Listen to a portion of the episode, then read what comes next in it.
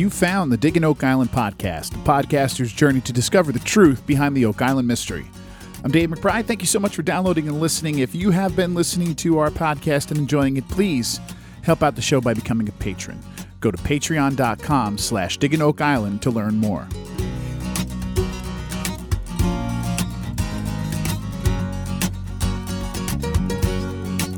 All right, first, let me welcome Sebastian, our new patron for this week. Uh, thank you so much, Sebastian, for your generosity. Don't forget, you can come and join us during the U.S. broadcast of each new episode of The Curse of Oak Island for kind of a live back and forth discussion between me and a few of the other uh, listeners and patrons. Uh, just go over to patreon.com uh, slash digging Oak Island. You go to the post section, you find it all there. Also, uh, patrons, anybody out there listening, um, we are going to have a contest for you guys in the coming weeks. Uh, sometime probably in February is where I'm thinking. Um, I just received uh, two copies actually of a new book called Oak Island Illustrated The 225 Year Search for Truth and Treasure. And it's written by historian John Bell. It's a great and it's a beautiful book that uh, has so many different pictures. It focuses mostly on theories uh, that surround the Oak Island mystery, and it's really kind of it's a great little. Um, I'm not through it all yet, but it's it's a fun, great fun little addition to anybody's uh, Oak Island uh, book uh, shelf there. So um, I have an extra copy which they sent me, um, and I'm going to have Mr. Bell on the podcast soon, probably right at the beginning of the off season. Uh, but we'll have an extra copy here, like I said, they sent to me, and uh, we're going to have give that we're going to give that away to uh, one lucky patron. I'll have more on that soon, so stay tuned. All the more reason to become a patron for Digging Oak Island. Okay, before we get into your questions, I just want to mention one thing. Last week, we did not get a new episode of The Curse of Oak Island, but we did get a new drilling down episode uh, in the normal time slot for The Curse of Oak Island. It was called Behind the Quest, and it was really cool. I mean, I love this stuff, right? Any extra content from Oak Island's terrific, and I'm always in on that kind of stuff. I know some people like it more than me because some people are really into the show more than really I am when I'm more into the mystery and the quest in the show. But um, I still love the show and I love this kind of stuff. Now, there wasn't a whole lot of news in all this, certainly not anything for us really to dig into or worry too much about. Um, but I think we need to mention one incredibly important sentence or sentence or two that uh, came out at the beginning of this show. And I want every single listener, anyone who can hear the sound of my voice, I want you to burn this line into your brains and remember this when the season ends. So let me just set the scene. The show begins. Matty Blake meets with executive producers John Levy and Joe Lessard.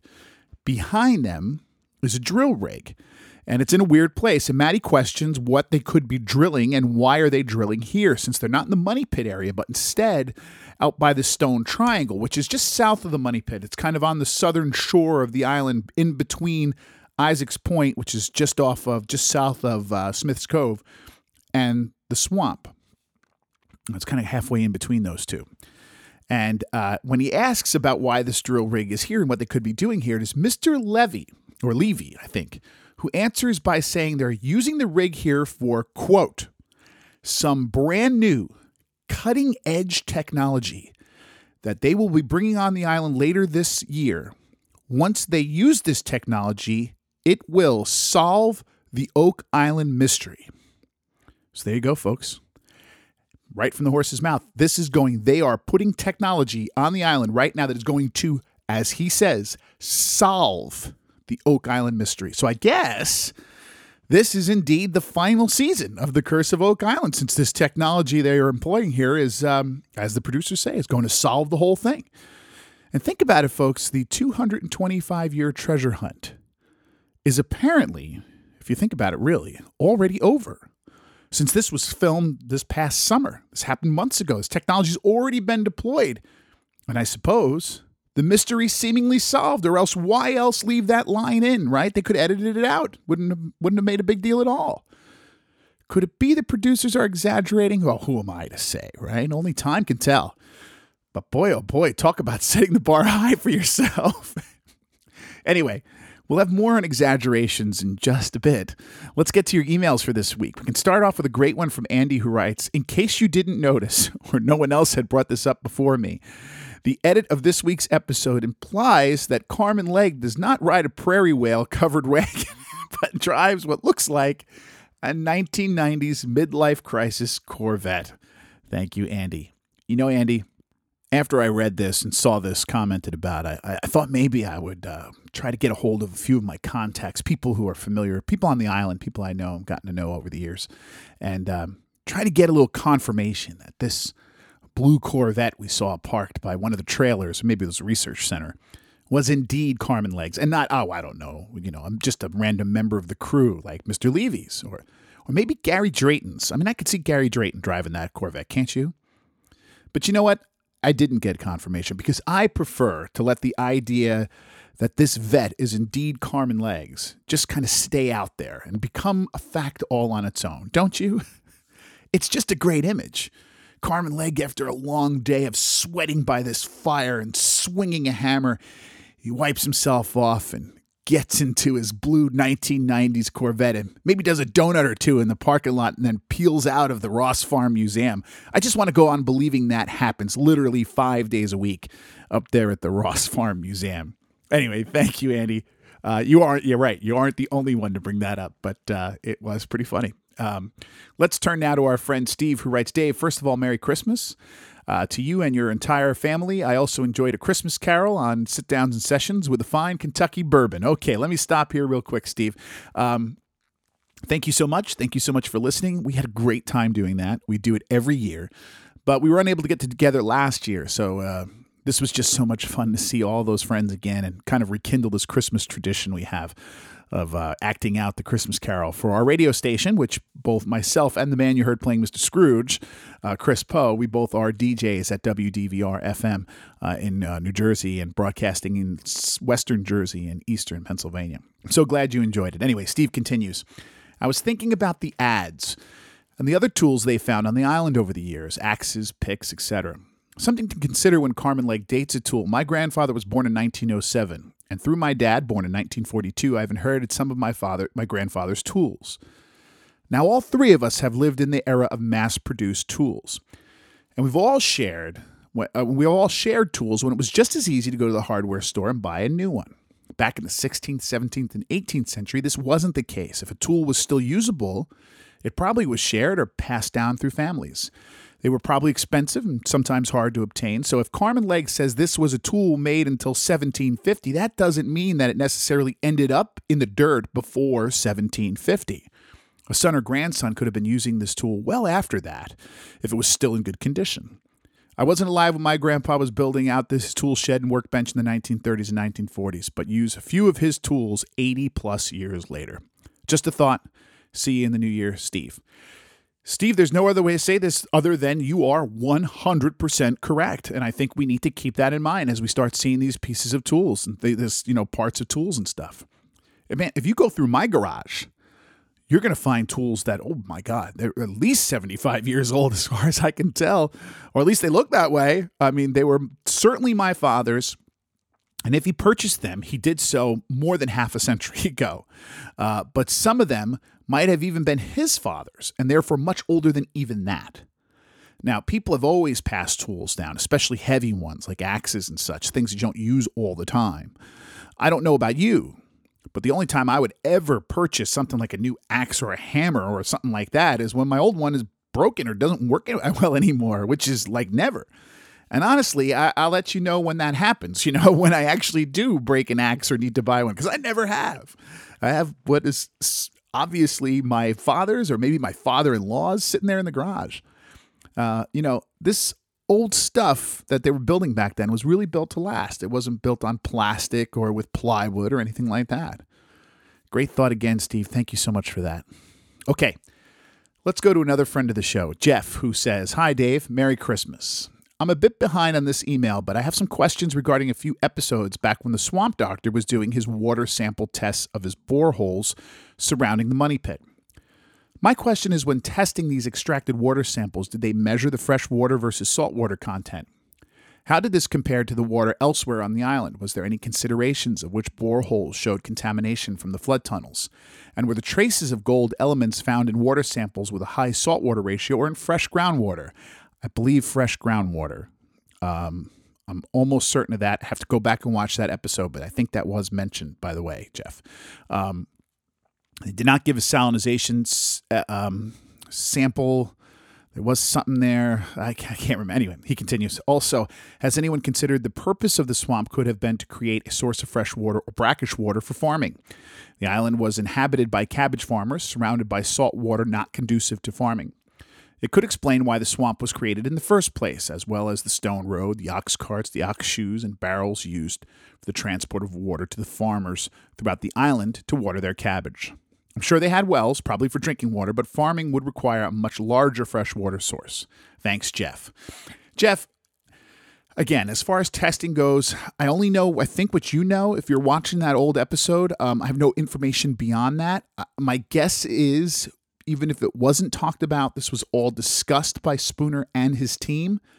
But again, it's not considered exciting or a good narrative for the viewer, so we don't get that on the show.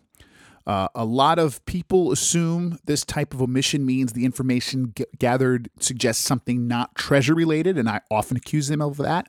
That could be true. But I'm almost a little more inclined to think that it's the result of editing sometimes and the editors deciding for us what we want to see and learn and what we actually think is exciting or not. Does that make sense? And what I would suggest for you, if you haven't done so already, is go back and listen to our podcast from October 20th. Um, it was an interview with Dr. Matt Lukeman. He's the guy who started this, uh, who did this first test testing, and he gives a lot of information on there that might answer some of your questions or any questions you might have in the future. So go back and give that a listen. Uh, that was fascinating um, little conversation there. Okay. Uh, as far as the swamp was concerned, perhaps, you know, that is an answer. Um, but from what I know, the swamp is spring fed, which is kind of obvious since it keeps filling back up with fresh water, right? That and the spring likely emptied um, slowly into the bay. But then during the middle of the 1900s or early 1900s, I believe, the road you see now that runs between the swamp and the beach was built, thus blocking the swamp from draining into the ocean and therefore greatly expanding the size of the swamp. Now, I might have some of those details wrong, but that's pretty much the basic idea of what happened to the swamp in recent history. When we look at um, Oak Island, besides the idea of um, water level rises in the oceans, the two places that don't look at all like they would have looked in 1795 are the Money Pit, obviously, and the swamp.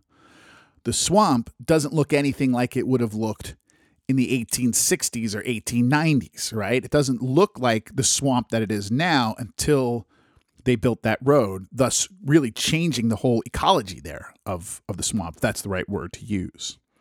Anyway, Jeff, thank you so much. Let's go now to our friend Matt, who says, Hi, Dave. I've been meaning to compliment you on starting up the Patreon. Well worth five bucks a month. Keep up the good work. Thank you, man. I appreciate that. And thanks for coming by. Uh, I have been thinking lately about the drilling down episode that started season nine. Specifically, when Gary and Matty Blake, that top pocket fine, top pocket fine that he was keeping from the audience.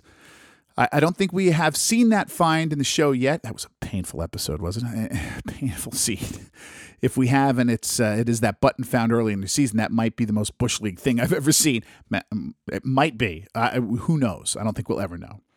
I love to make New Year's predictions, so here are my predictions for the show. One, during one of the giant can drops later in the season, Gary will find a gold coin or a small piece of gold in the spoils. Hey, that'd be cool. Two, nothing else will be found, but this gold object will become proof that there is treasure in the money pit and will hold special provenance like the lead cross, the money pit bones, and the stone path. Three, next season, the 10th and final season, the brothers will finally pull off the big dig. Four, the big dig will bring up nothing of consequence. and five, the show will end with the brothers claiming that there was treasure in the money pit at some point in time based on the gold found this season, but it was retrieved long ago, leaving the door open for future specials if any new data or records come to light. I could be totally wrong here, just doing a little speculating. That's always the fun part, right, Matt? Let me know what you think, Matt from Havertown. But but but but but, but Matt, the producer said they're employing technology right now, which means they did it 6 months ago. that's going to solve the mystery. Didn't you hear that? Season 10? How could there be season 10? The mystery's solved by the end of this season, according to the producer and with this technology. Now, just keep that in mind as the season ends. The producer says this technology is going to solve the mystery, and the producer chooses to leave those sentences in this show for all of us to see. Be that as it may. Think of that what you know, what you will.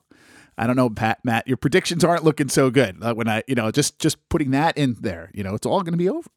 Always. I always love your emails, man. Uh, great to hear from you again.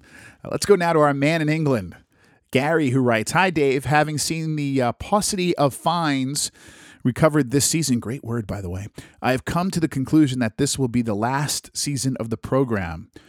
Wow. I mean, obviously, I've said that a couple times already. They will drop the four big cans, find very little, and that will be that. Rick and Marty will also have been presented with a perfect get out clause.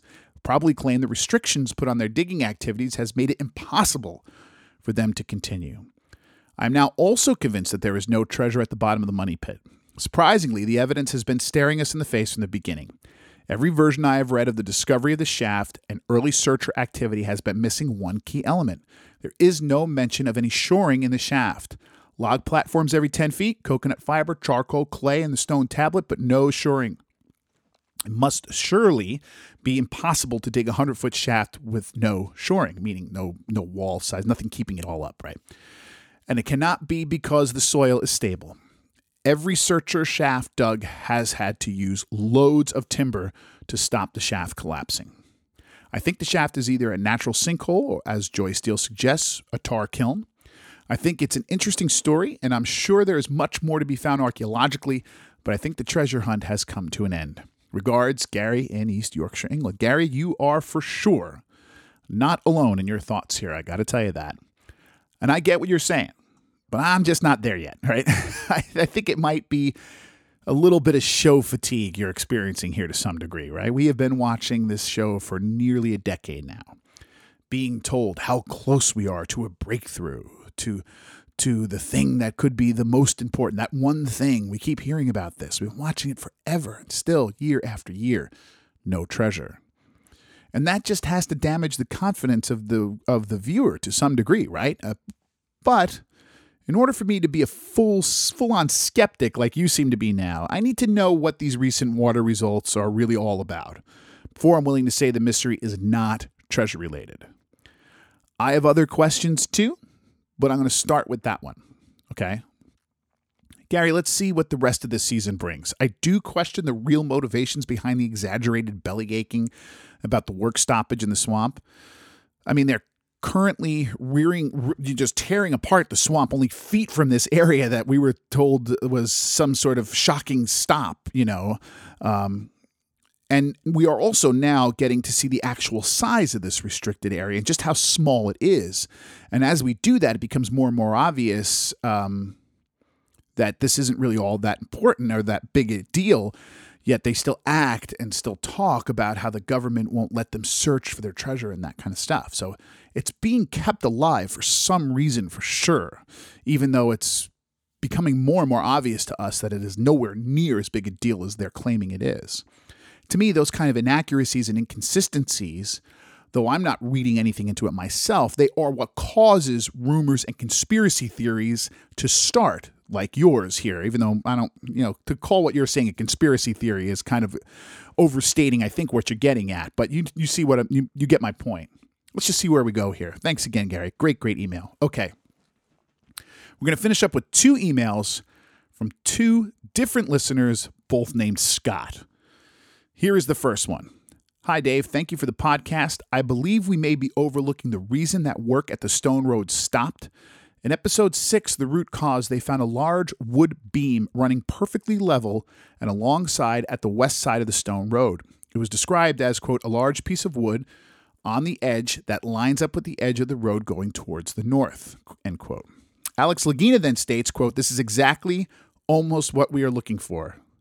I mean, a large piece of wood can be both carbon dated, dendrochronology, and it is part of the structure, end quote. The team then decides to instead date a route that runs under the road instead.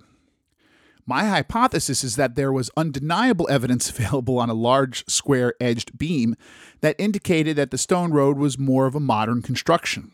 Therefore, all work on the stone road was halted because it no longer supported the treasure narrative.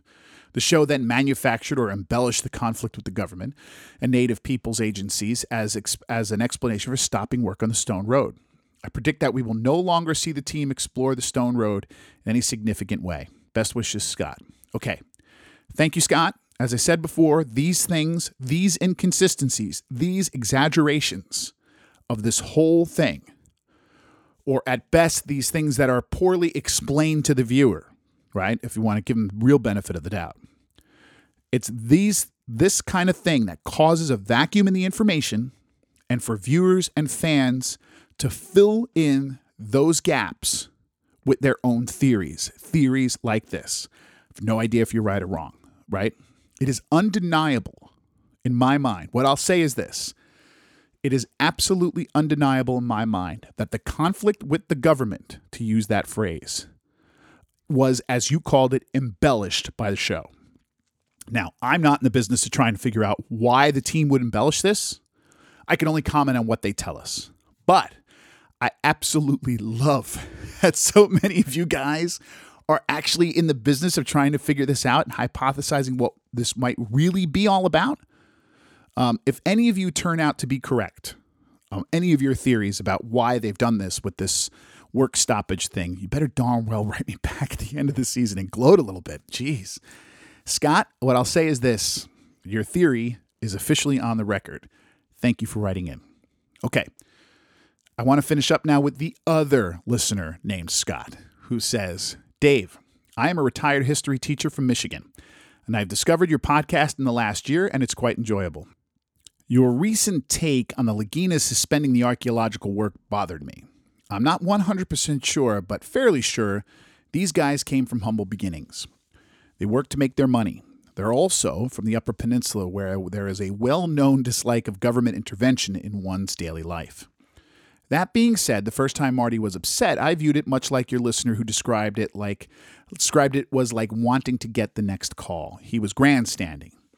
You also have to throw in the History Channel's wishes, money, time, things we never saw, and of course COVID. There was a lot that went into that decision we don't know about. We may see the archaeologists return next season. I hope so. I enjoy that aspect of the show. Something to ponder. Thank you, Scott in Michigan. Okay, Scott. Um, I completely understand everything you're saying here, uh, and I and I'm saying this on this podcast here and reading this uh, because I want to present somebody to present the other side, and I think you've done a great job here. But let me tell you what I'm seeing here when I read your email.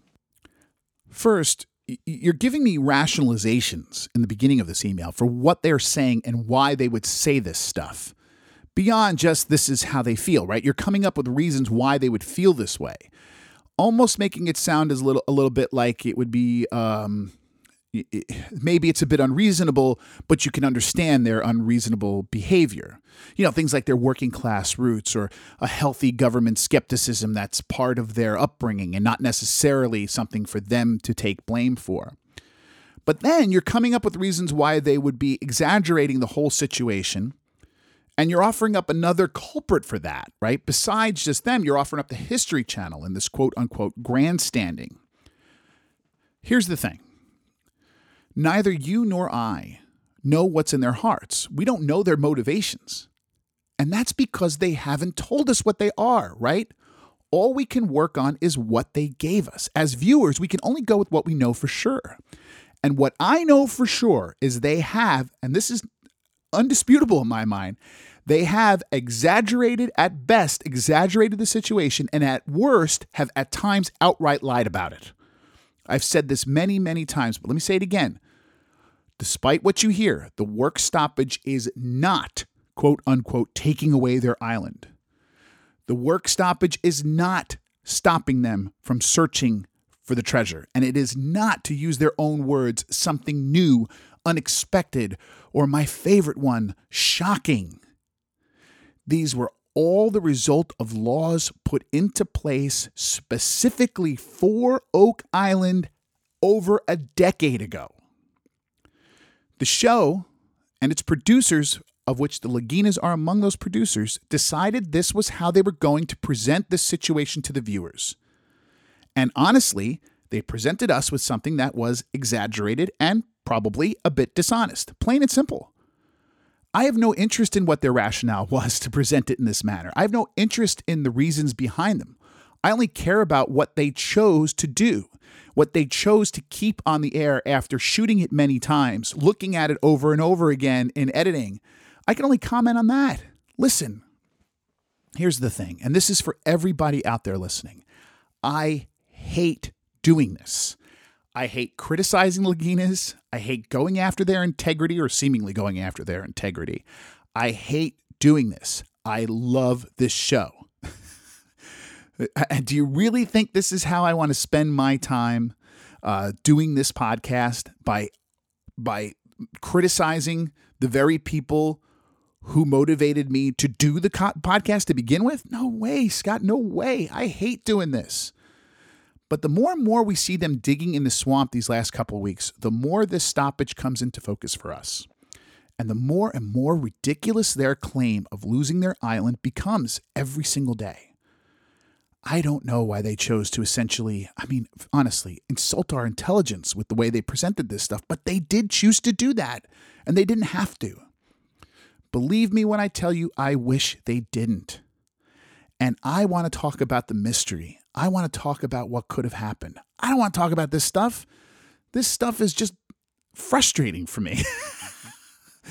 Scott, thank you. I really do hope I hear from you again. And, and I hope this this disagreement here doesn't keep you from listening to the show. And let me add this. I do, and I say this with all honesty. I hope to God that I'm proven wrong, that I had this completely wrong. And I'll tell you what, everyone, I will be the first one to admit that when I am, and I'll be happy about it.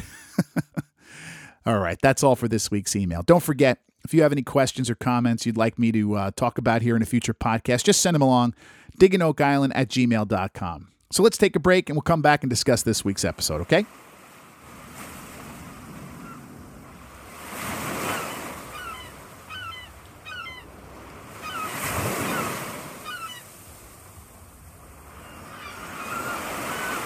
All right, it's time to discuss this week's episode of The Curse of Oak Island called The Unusual Suspects. Now, right off the bat here, let me just make a quick mention of a couple of scenes that are over from Lot 4. Uh, this is where they are, in, in my mind, mistakenly um, looking for something called the hole under the hatch from Zena Halpern's map. Go back to last episode or the episode before, and you'll learn more about that.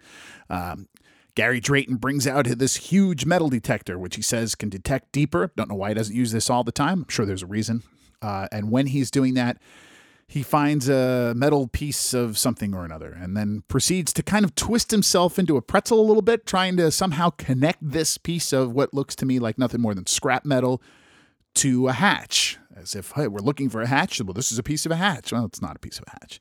Uh, it was kind of tough to watch that scene, really. Um, we never heard any more about this little piece of metal, so uh, you know, for now, we can conclude it was really nothing of interest unless we hear from it again in the coming weeks, which isn't completely out of the realm of possibility. Sometimes that does happen. They go back to these things later on, and we hear about it later on. Mostly, we hear about it later on in that very episode, uh, but we didn't hear. Either way, what is curious to me is that they're still working over here and they're still talking about Lot 4 um, and still talking about the hatch all these weeks later.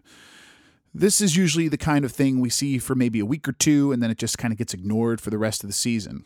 Let's see what comes out of this. Um, they seem to be kind of harping on this a little bit, so maybe there's something more.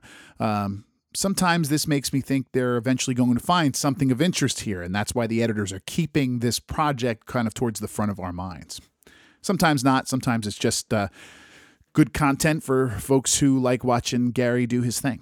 We shall see. Anyway, all right, now I want to talk briefly about the crackpot session we got this week. Uh, only this time, the crackpot was actually Doug Crowell, and Doug's not a crackpot. Uh, Doug starts talking about the two rounded stones found on the island, I think both this year, or one this year, one earlier in the year, right? Or, or last year. Now, he equates them to ammunition from a small cannon, a uh, small deck cannon. That seems plausible to me. And then he connects that to the Portuguese because the Portuguese used such cannons. They're certainly not the only ones who did. He then pulls up an old map um, that he thinks might indicate that the Portuguese came to Mahone Bay. It's an interesting picture. I'll put it up on Facebook for you guys, um, and you can get a better look at it. Uh, this is kind of an interesting little chat and a great reminder of the early history of the European exploration of North America. But here's the thing: during during this conversation, Laird Niven says, "quote The Portuguese have been coming, I'm certain, for years, fishing." The point I got out of what Laird was saying here is we know the Portuguese were in Nova Scotia. And finding evidence of that fact is not proof of anything clandestine or treasure related or mysterious or unusual, really, in any way. Um, it's a great start to a treasure theory, okay? But that's really all it is. They're a suspect who we know was here.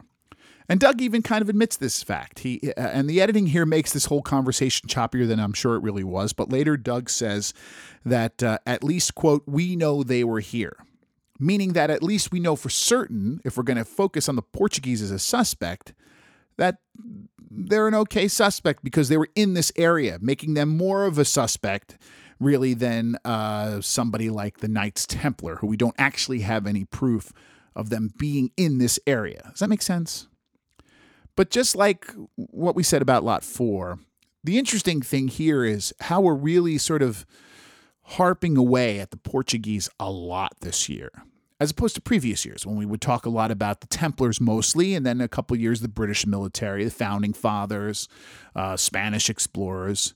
It seems like this year's suspect of choice is the Portuguese. And perhaps by the end of the year, we'll know why that is, why the team's focus has switched so heavily to this particular suspect.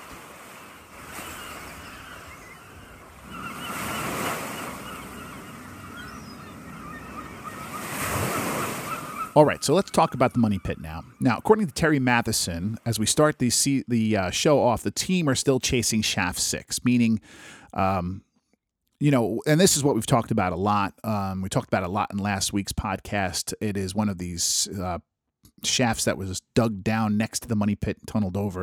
You can go have a listen to that one. Last week's for sure. We we kind of dug into that pretty deeply. They're now digging a new hole called borehole H1.4, HI.4, or something like that. Uh, and I think this is down right where they're kind of to the south of C1. They were digging sort of in this area once already. Um, there are two things to keep in mind. They're looking for evidence of something worth. Um, how, how do I put this? What they're doing here is they're looking for evidence for something that they might uh, to, to cause them to put one of these huge cans in this area, right? Uh, they're not looking for that, despite what they say, they're not looking for something in particular. Now, if I were to guess, um, despite how they make it seem, they don't actually think they're going to find shaft six with these boreholes or its tunnel. They're just going to find some decent evidence that this might be the area where that could be located. Am I making sense? I'm kind of rambling a little bit here. Uh, for one thing, the tunnel might not even be intact anymore. Uh, but also, as Rick says here in a very interesting um, comment, he says that they don't actually know in what direction the tunnel ran. And this is a point I'm always trying to make to you guys, and something I think that's worth reminding everybody as often as possible. A lot of people on the show, right, are made to look out, either presented to us through editing or through their own hubris, I guess, um, to they're they're presented to us as knowing certain things as facts, such as we know exactly what how deep shaft so and so was and wherever tunnel whatever is tunneling to. But the fact is, the records of those things by those searchers are sketchy at best. They really are, and I think it's hard to to really put that into focus for you on the Patreon during this, our friend Steve asked at this point, uh, quote, why do these guys need 50 bearing points to find the money pit? Shaft X was 18 feet from the money pit, shaft Y was 15 feet from the money pit, and on and on it goes. Now, Steve, I really think that this is why. That they and they don't like to admit this, right? To put it another way, despite the confidence they often portray on screen, the fact is no one can really say for sure what most of these old treasure hunters really did and where they actually did it. Most of the records they kept were records that they put down to sort of promote the idea of investing in the treasure hunt. Is that am I making sense? So these are. I, I, I, a lot of a lot of judges wouldn't find this uh, this evidence uh, admissible in their courtroom. You know, Later at the research center, we're getting a pretty big debrief from surveyor Steve Guptill. He puts up this worm graphic, as we like to call it, showing us where they're digging and where they want to go next. Now, there are a couple of interesting things here to mention in this scene. First of all, uh, we always need to factor in the Dunfield crater, the humongous hole that was dug and then filled back in by treasure hunter Robert Dunfield in the mid 1960s. They hardly even mention it uh, at any point, but we can clearly see here um, that it seems to be plotted on nearly every map we're looking at now, including this one. The area they, they're digging in, this HI.4, H1.4, is at the very edge of the Dunfield crater, this, this place off to the side. Again, Dun, Dunfield dug this huge hole. It was something like 135 feet deep and like 100 feet wide. But it was cone shaped, so it, it, it was only that deep at its deepest point, and then it got, you know, kind of went outwards from there. So as we get further and further towards the edge of that 100 foot mouth, we're getting into areas where Dunfield only dug sort of a little bit. So does that make sense? So as they're digging down into this particular area they're digging at the beginning of the show, what they're looking I'm looking for shaft 6, they're actually looking in an area that is relatively untouched as best we can figure out uh, at least deeper than down the first few feet, right? Certainly not down to 118 feet. Dunfield would not have dug down there at this point. That that much I know for sure. So it's kind of untouched by Dunfield's sort of massive destruction. However, they decided to start digging in a new area now. They want to head north towards borehole F4, which is where they got some of the most intriguing um, water testing results that they talk so much about, the silver testing and all that stuff. Now, the problem I'm seeing here is that this area looks much, much closer to the center of the Dunfield crater, the deepest part. It looks right in that area. Now, I'll put a photo on Facebook for you to see what I mean about this worm, this worm graphic, and what I mean by the Dunfield, where they're digging here. So I basically just telling you this because I want you to keep in mind, folks, as the season and the this digging progresses here. Anything that they really find above, oh, I don't know, probably 125 feet or so, is just backfill. What piece of wood they pull out at 95 feet or 100 feet, that's just backfill. That came out and Dunfield threw it back in.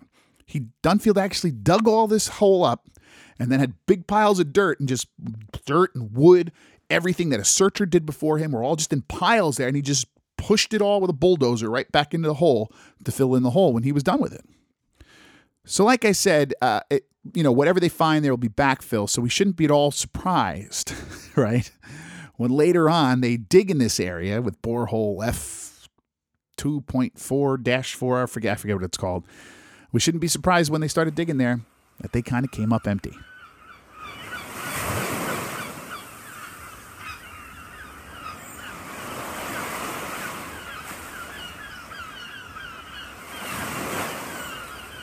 All right, so let's finish up over at the swamp. We begin with the team still excavating in the southern edge of the swamp, just feet from the shocking and restrictive government ordered workshop that is ruining their ability to search the island. Uh, sorry for the snark there, I just can't help it. Speaking of snark, uh, we're really hanging on to the SS Matty Blake here, aren't we? That uh, ship anomaly. The only reason I can think they might be doing this, hanging on to this ship anomaly for so long, despite despite disproving it on the show themselves years ago, is because you know the things they're starting to find here are starting to look a lot like evidence of something nautical in my mind, a wharf or pier that was here.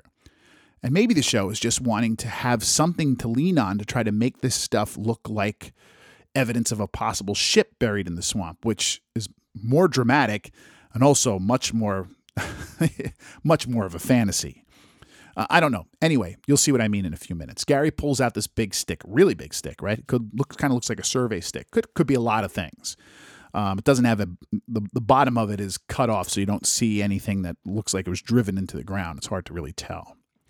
He then later pulls out some flattened pieces of wood, looks like planking or maybe decking of some kind. Again, they're saying throughout this that this is evidence of a ship, but in my mind, I'm also seeing evidence of a wharf, which let's face let's face it, makes a heck of a lot more sense and is a much bigger possibility here than a ship.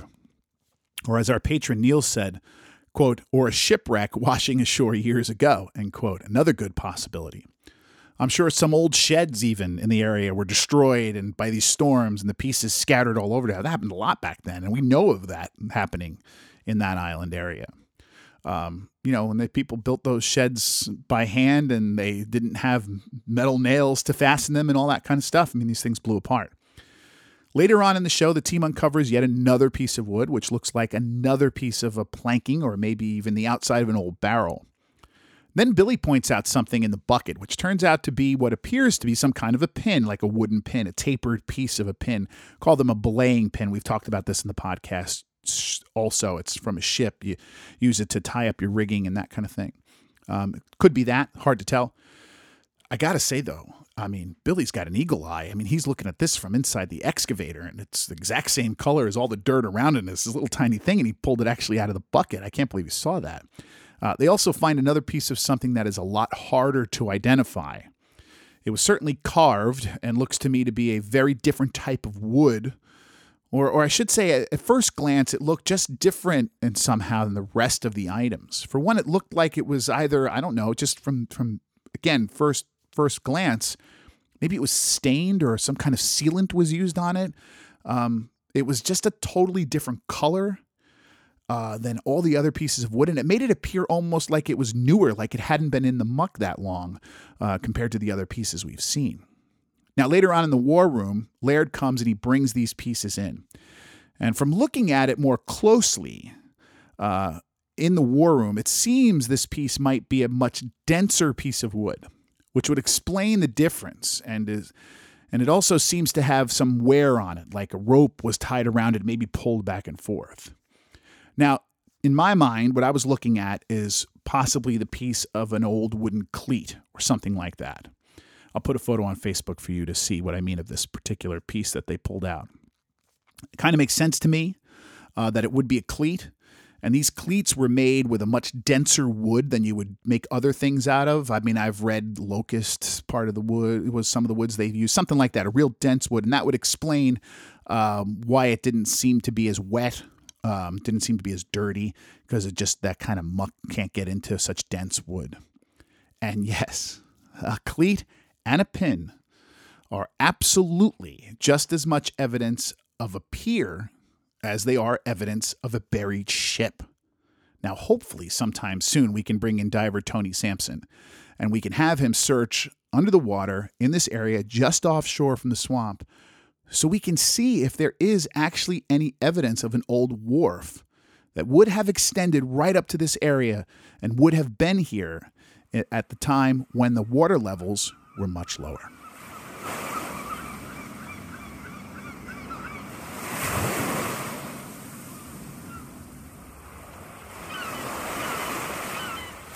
All right, that's going to do it for this episode of Digging Oak Island. Shameless plug time. Don't forget, Every Wednesday afternoon from 2 to 5 p.m., you can tune into WDVR FM and you will find me hosting a show called the Bourbon Street Bistro, 2 to 4 p.m., playing the music of New Orleans. And then from 4 to 5 p.m., hosting a show called Island Vibes, where we do kind of a tropical show there. Uh, you can listen by, um, if you're in Western New Jersey or Eastern Pennsylvania, by tuning in to 89.7 FM, or you can go to WDVRFM.org and listen at uh, 2 o'clock between 2 and 5 on Wednesday. Apparently, you can also just tell Alexa to turn on WDVR. I don't know. I don't use Alexa. Anyway, don't forget, you can also keep the show going and help us out by becoming a patron. If you think the show's worth five bucks a month, head over to patreon.com to learn a lot more about that. And also, if you're enjoying our podcast, please leave us a five star rating on Apple Podcasts or wherever you get your shows. Thanks to everybody who's done that already. I really do appreciate it. I appreciate you taking the time out to write that and also, especially for the kind words. And again, if you have any questions or comments you want to send directly to me, just send them via email, digginoakisland at gmail.com. You can also go to uh, social media, follow the show on Facebook and Twitter. Just put at Digging Oak Island into your search bar. Um, you know, and if you have any messages or questions you want to send to me, if you don't want them read on the air, just please make a note of that, and I'll do my best to uh, first talk you into allowing me to answer it on air, but then also maybe answer you as best I can. So until we speak again, I'm Dave McBride. Have a great, great new year. And uh, thank you for listening to Digging Oak Island.